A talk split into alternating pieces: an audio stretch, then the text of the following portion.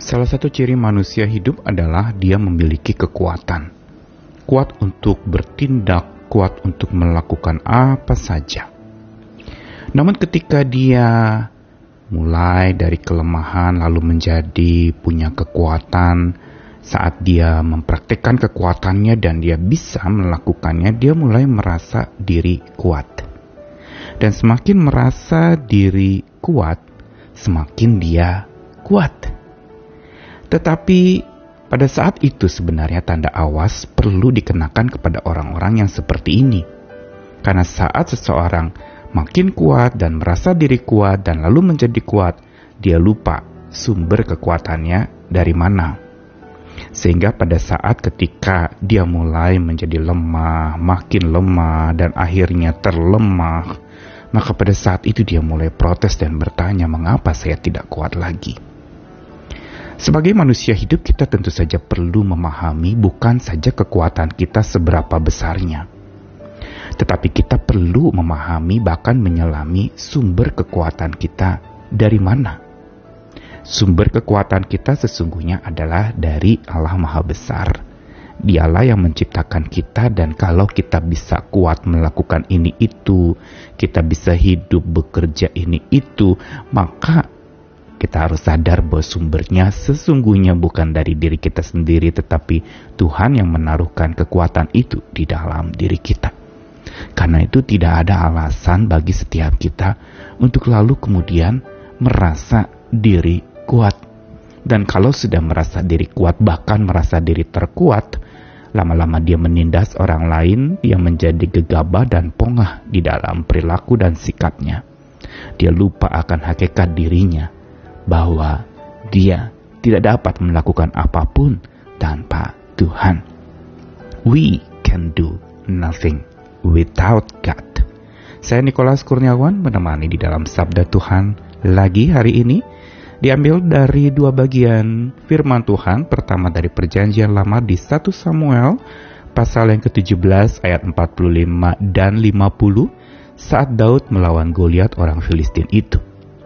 Tetapi Daud berkata kepada orang Filistin itu, engkau mendatangi aku dengan pedang dan tombak dan lembing, tetapi aku mendatangi engkau dengan nama Tuhan semesta alam Allah segala barisan Israel yang kau tantang itu. Demikianlah Daud mengalahkan orang Filistin itu dengan umban dan batu. Ia mengalahkan orang Filistin itu dan membunuhnya tanpa pedang di tangan. Lalu satu lagi dari Yohanes 15 di perjanjian baru ayat yang kelima dan 7 sampai 8. Yesus berkata, Akulah pokok anggur dan kamulah ranting-rantingnya. Barang siapa tinggal di dalam aku dan aku di dalam dia, ia berbuah banyak. Sebab di luar aku, kamu tidak dapat berbuat apa-apa. Jikalau kamu tinggal di dalam aku dan firmanku tinggal di dalam kamu, mintalah apa saja yang kamu kehendaki dan kamu akan menerimanya. Dalam hal inilah Bapakku dipermuliakan, yaitu jika kamu berbuah banyak dan dengan demikian kamu adalah murid-muridku. Dua bagian firman Tuhan ini memang secara konteks berbeda dan tidak berhubungan, tetapi ada pesan yang sama yang mau disampaikan. Pertama dari kisah Daud melawan Goliat, sosok yang dua kali lebih tinggi dari tubuhnya, yang sebenarnya menurut pertimbangan manusia jelas-jelas dia akan menjadi kalah dengan melihat postur tubuhnya dibandingkan dengan musuhnya itu. Namun kita lihat justru kisah ini memberitahukan bagaimana Daud akhirnya menang. Tapi apa rahasia Daud menang? Apakah memang dia sungguh memiliki kekuatan yang begitu dahsyat, melampaui tubuhnya yang kecil dan tampaknya tidak berdaya karena kerjanya hanya sebagai gembala bagi ternak-ternaknya pada masa itu? Tentu saja yang menjadi kekuatan Daud bukan dari apa yang ada di dalam dirinya, dia merasa bahwa memang keyakinan dirinya itu bukan dari apa yang dia miliki, tapi siapa yang memiliki dia, yaitu Tuhan semesta alam. Ini yang jadi modal dan andalan Daud di dalam dia melawan musuhnya. Dia mengatakan, "Engkau datangi aku dengan pedang, tombak, dan lembing, tapi aku datangi engkau dengan nama Tuhan semesta alam." Jelas sekali Modal dan andalan Daud adalah Tuhan semesta alam. Bukan senjata, bahkan di dalam ayat 50 tadi dikatakan dia akhirnya berhasil mengalahkan musuh yang tidak sebanding dengannya, bahkan membunuhnya. Dicatatkan dengan tambahan tanpa pedang di tangan. Berarti Daud sungguh-sungguh mengandalkan kekuatan Tuhan. Sama sekali bukan dari dirinya, tapi dari atas, dari Allah yang maha tinggi.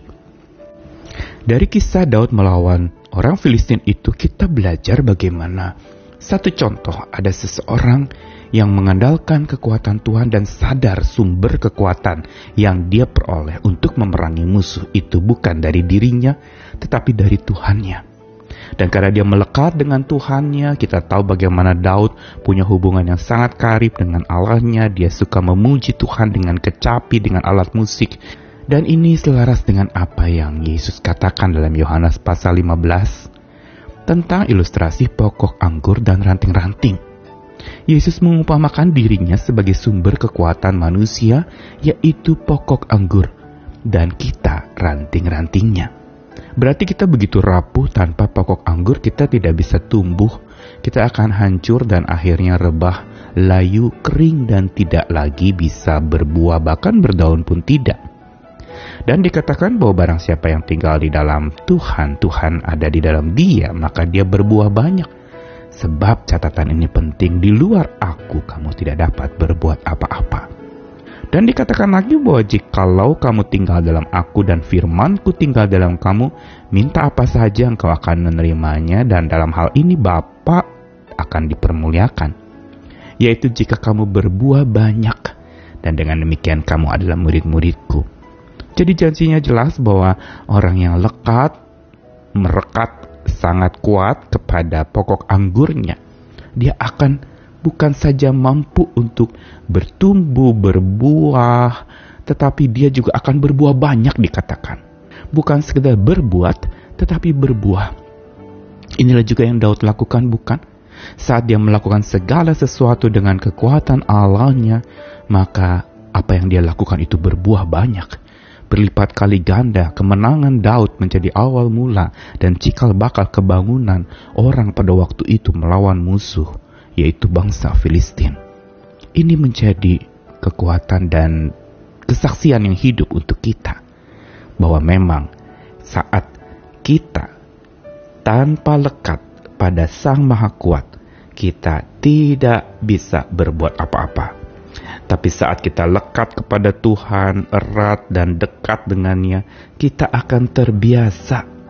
Bukan saja giat berbuat, Bukan saja terbiasa giat berbuat berarti dia tidak bisa tidak berbuat apa-apa. Bila Tuhan sudah ada di dalamnya, dia akan digerakkan, dia tidak akan berhenti, dia akan terus berjuang karena kekuatannya dari Tuhan dan Tuhan yang memampukan dia untuk terus berjuang.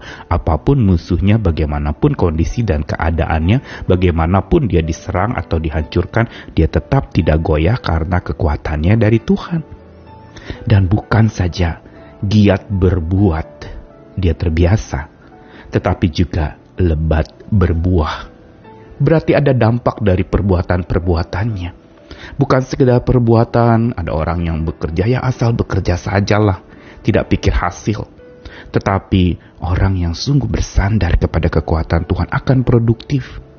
Orang yang sungguh sadar akan kekuatan yang berasal dari Tuhan ada di dalam dirinya dan dia bersandar terus kepada kekuatan itu, maka dia sungguh akan melakukan hal-hal yang produktif sekaligus progresif. Tidak berhenti hanya sekedar melakukan sesuatu tetapi apa yang dia lakukan itu akan berlipat kali ganda berbuah menjadi makin lebat. Karena itu pelajaran hari ini mau mengajak kita tentang satu tema we can do nothing. Kita tidak bisa lakukan apa-apa without God tanpa Tuhan kita tidak bisa melakukan apa pun satu pun bahkan pekerjaan yang paling sederhana dan paling mudah tidak akan mampu kita bisa lakukan tanpa kekuatan dari Tuhan. Karena itu sandarilah kekuatannya sadarilah bahwa kekuatanmu berasal dari Tuhan dan andalkan dia jadikan modal dalam hidupmu melakukan apa pun juga. Lakukanlah segala sesuatu untuk kemuliaan nama Tuhan dan di dalam nama Tuhan pertolongan datangnya daripadanya kekuatan datang daripadanya. Amin